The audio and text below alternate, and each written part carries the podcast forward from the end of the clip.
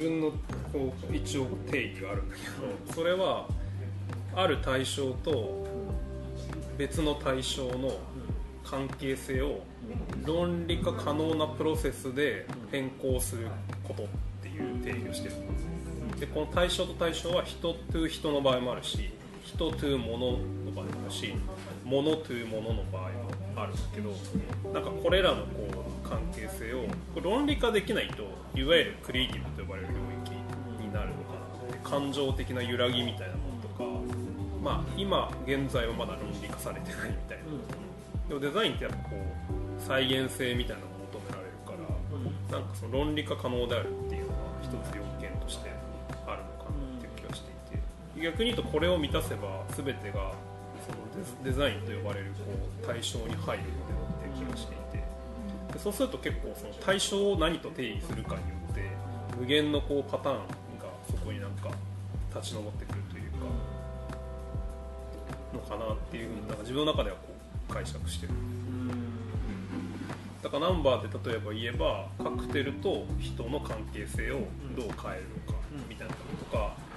まあ、コーヒーみたいな馴染みのものだとしてもこうただなんかなんだろう眠い時に飲むのとかなんかちょっと食後に飲みたいとかみたいなその一飲み物っていうところからなんかどうやってこうよりこ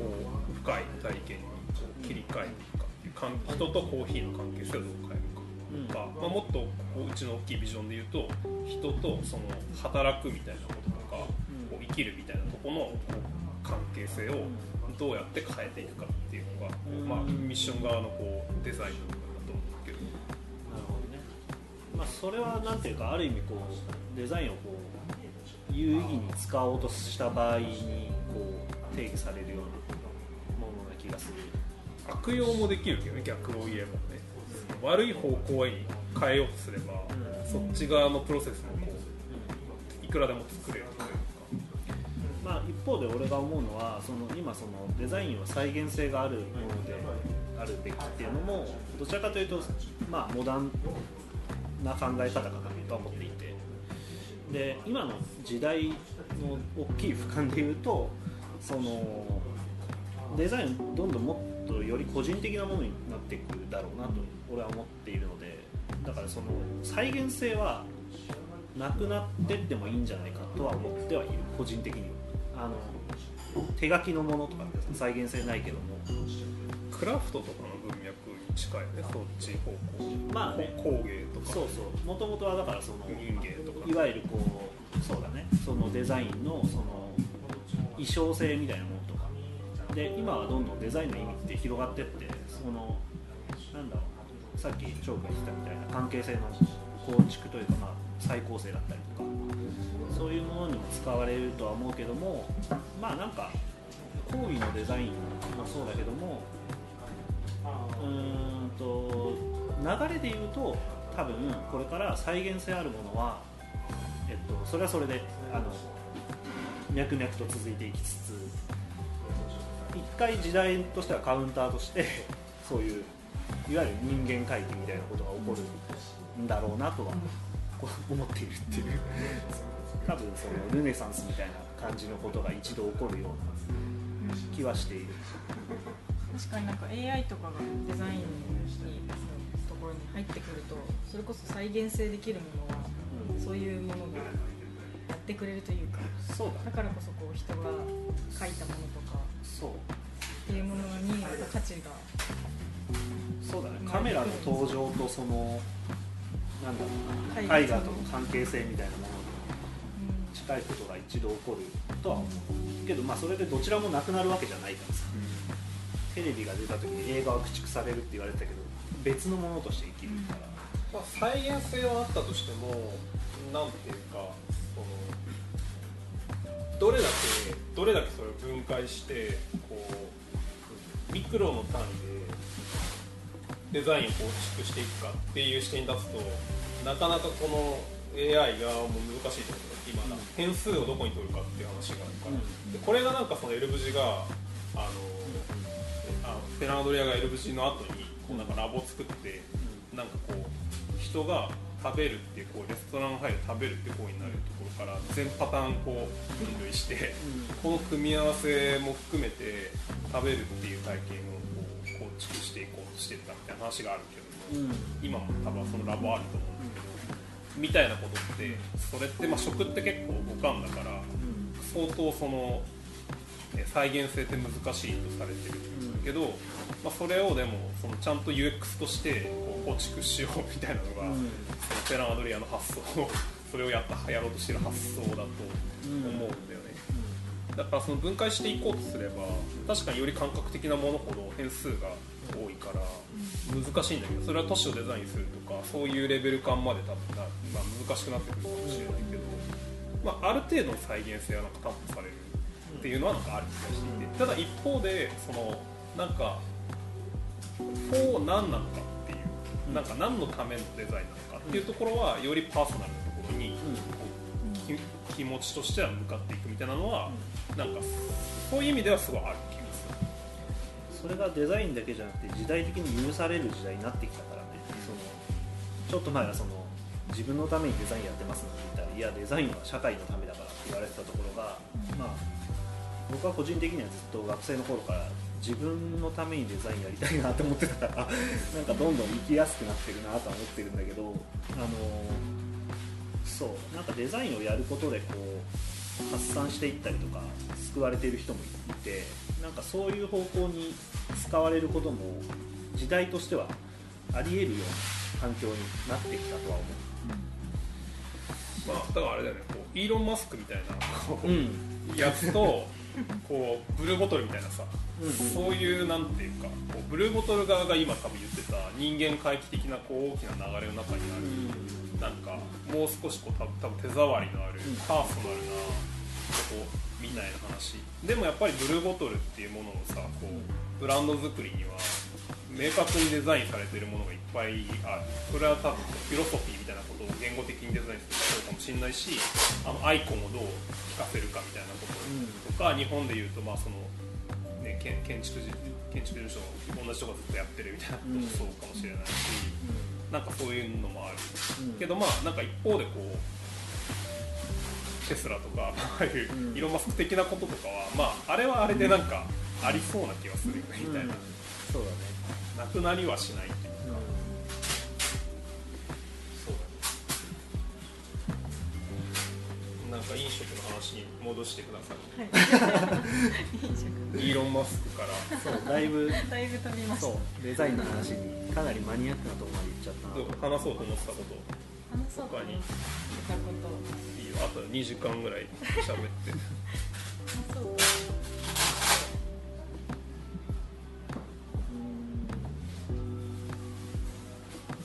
まあ、なんか後半テーマでこう話したいなと思ったのはその、まあ、やってみて分かったことあるがそのまだできてないこととか、じゃあもっとこういうことできんじゃないかみたいなことは、まあ、これはなんか自分もそのデザインという文脈じゃなくてもなんか企画とかなんか、ね今メニューブックいろいろやっあのリニューアルしたりとかいろいろやってるけどやりたいことはなんかいっぱいあると。その変えられるからこそその、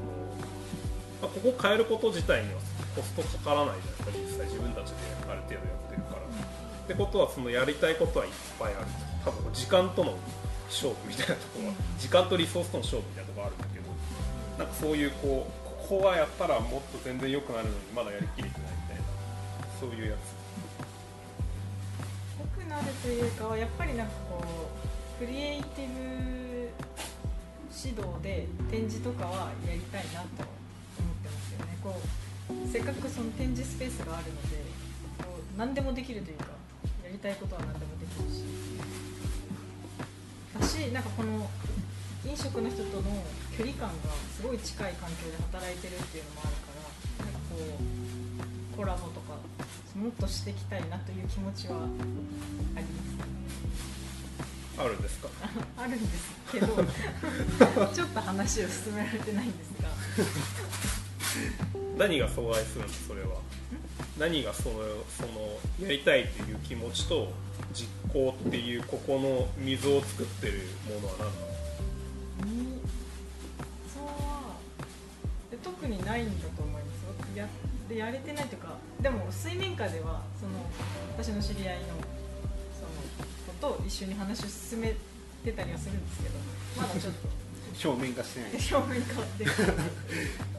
何が変われば表面オーバーグラウンドに出てくるそいつは。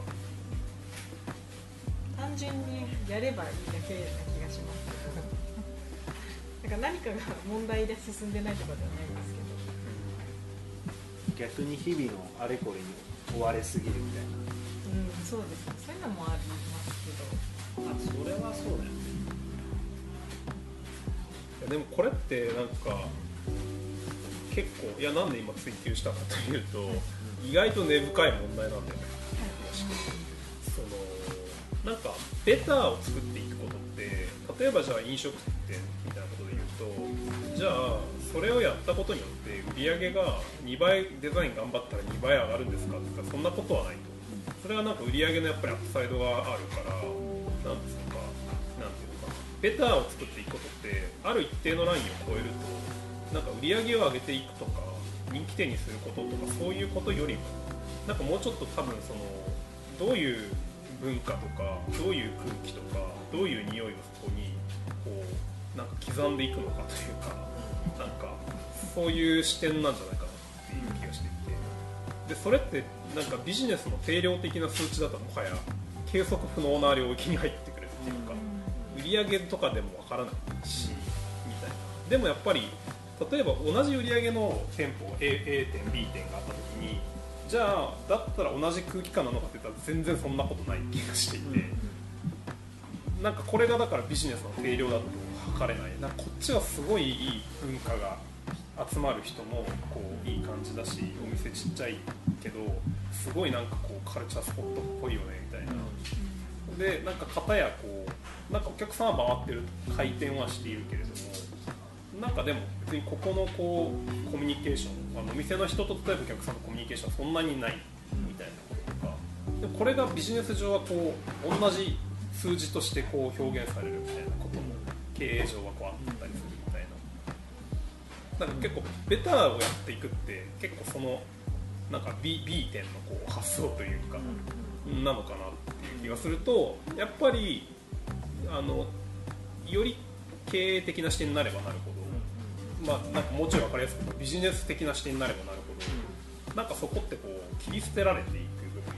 なのかなと。だってうちらこの距離感でやっててもやらないって今言ってたわけじゃん。でその溝は何なのか分からないとかないって言ってたしでもこうじゃビジネス寄りの話になるともっと溝はあるわけ。で投資するみたいなこととか、そま儲からぬ儲からないかもしれないところに投資するみたいな話でしょそれって。これの方がもっと溝が深いっていう、絶対そっち行かないよねみたいな話。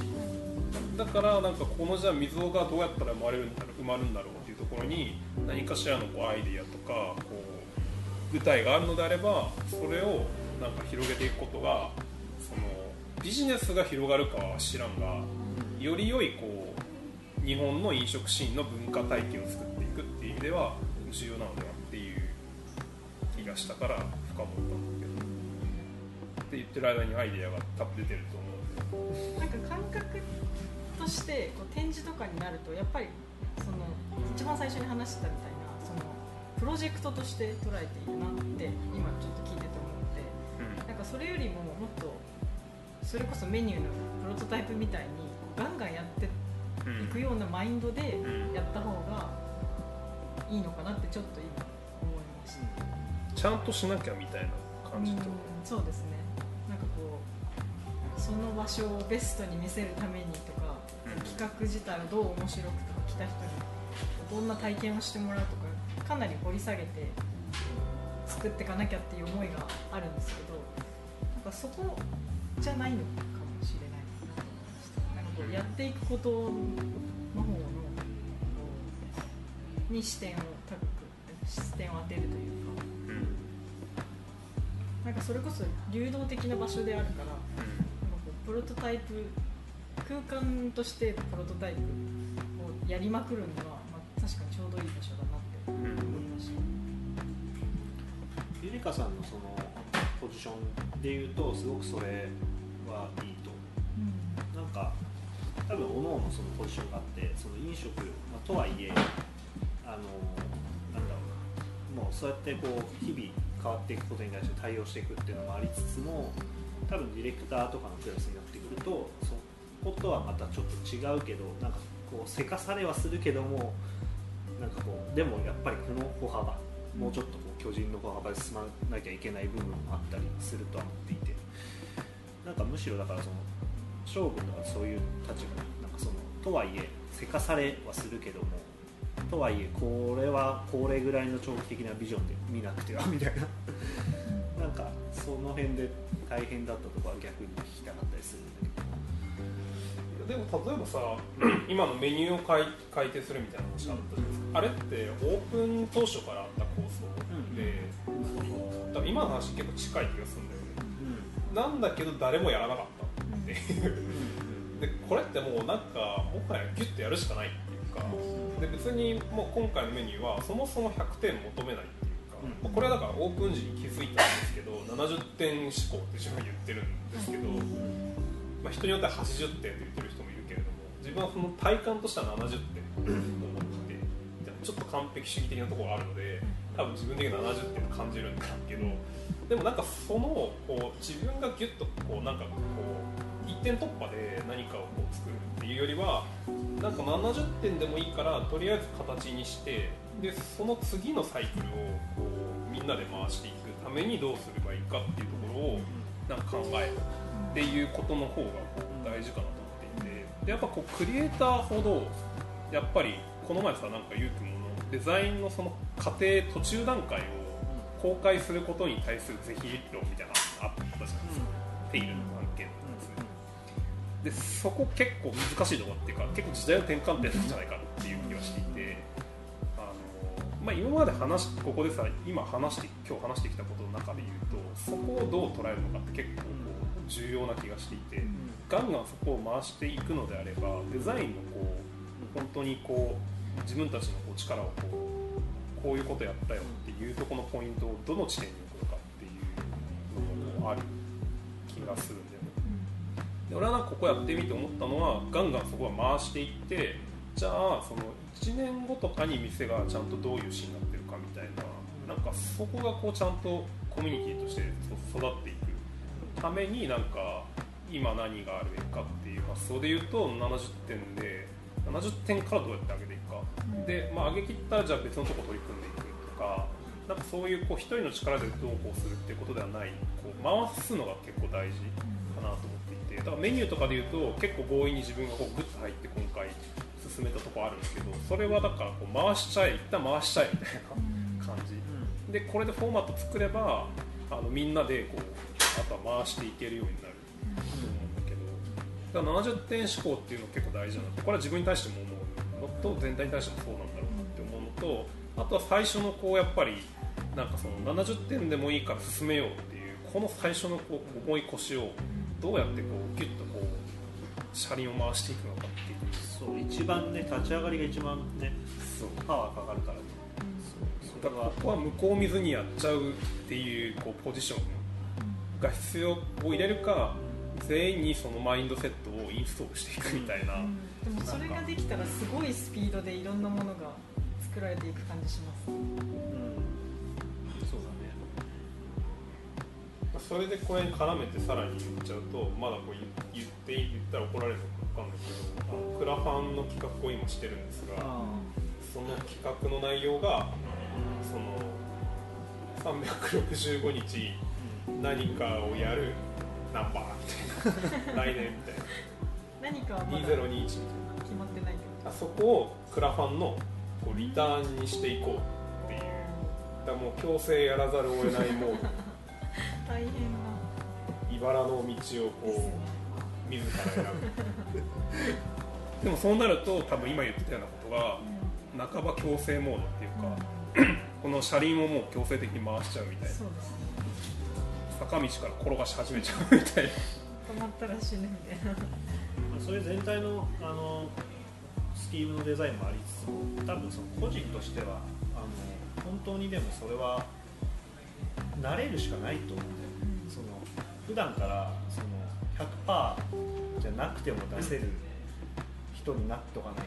あの多分そのそういうのって明日出していやこれまだもうちょっと明日にしようってやってるとマジでずっとその人は一度も出さないまま人生を終えるので本当にこうとりあえずあの出す勇気。確かに。心理的なハードルをどんどんなくしていく孫悟空が普段から思いの切ることであのなんかなんだろう。まあそれに慣れたスーパーサイヤ人スーパーサイヤ人になってさ普段から軽い興奮状態になっておくことでなんかその心理状態になれるみたいな。まあなんかあの例えばノートを書くとかね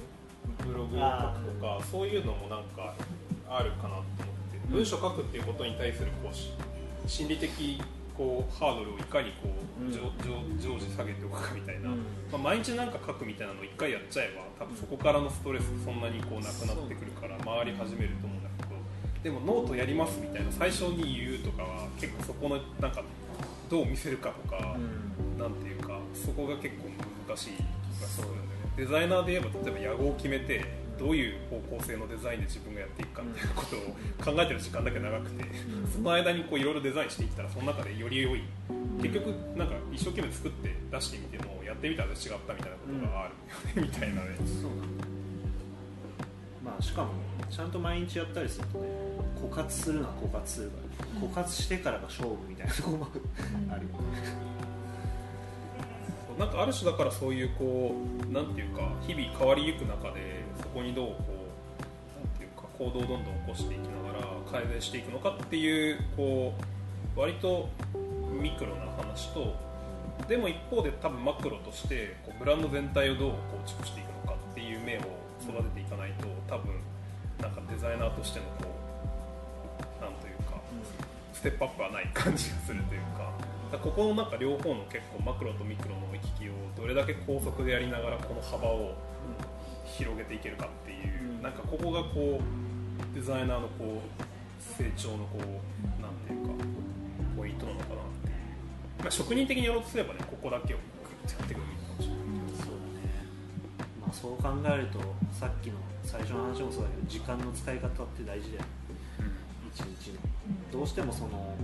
特に飲食店の人飲食店メインだけでやってる人ってさ多分その日々のことに追われて本当にこう全体を見る時間がだんだんなくなってきたりすると思うんだけどなんか逆にそこはちゃんとゆとりを持って全体を見るってことを飲食店の人は多分やった方がいいしデザイナーはもうちょっとこうねその日々のそのもうちょっとプロトタイピングを早くするみたいなこともやった方がいいし。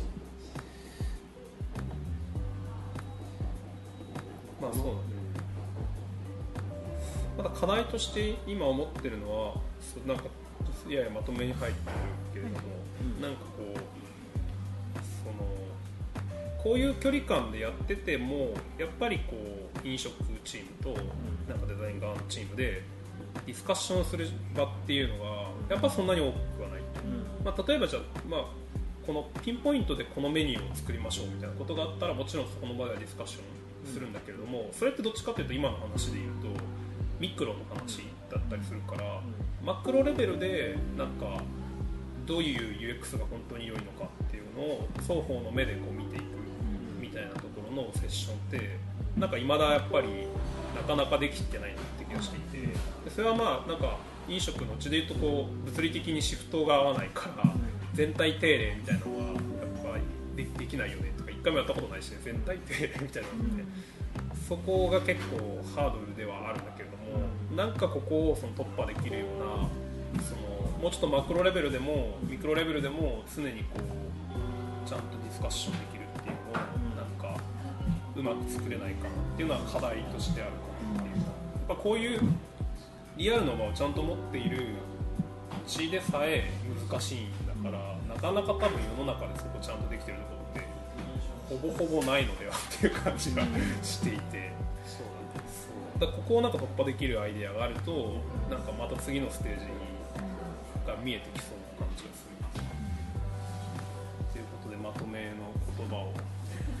2人から。まとめの言葉。なんとなくでもその時間大事だよねって思ったんだけど そのどうやって自分のその結局ライフとワークをつなげてその時間を切り出して考える時間を割り当てるかっていうのがまあ僕の最近のテーマでもあるんだけどいかにこうなんだろうなアクセルしないでちゃんとこうインプットして考える時間アウトプットして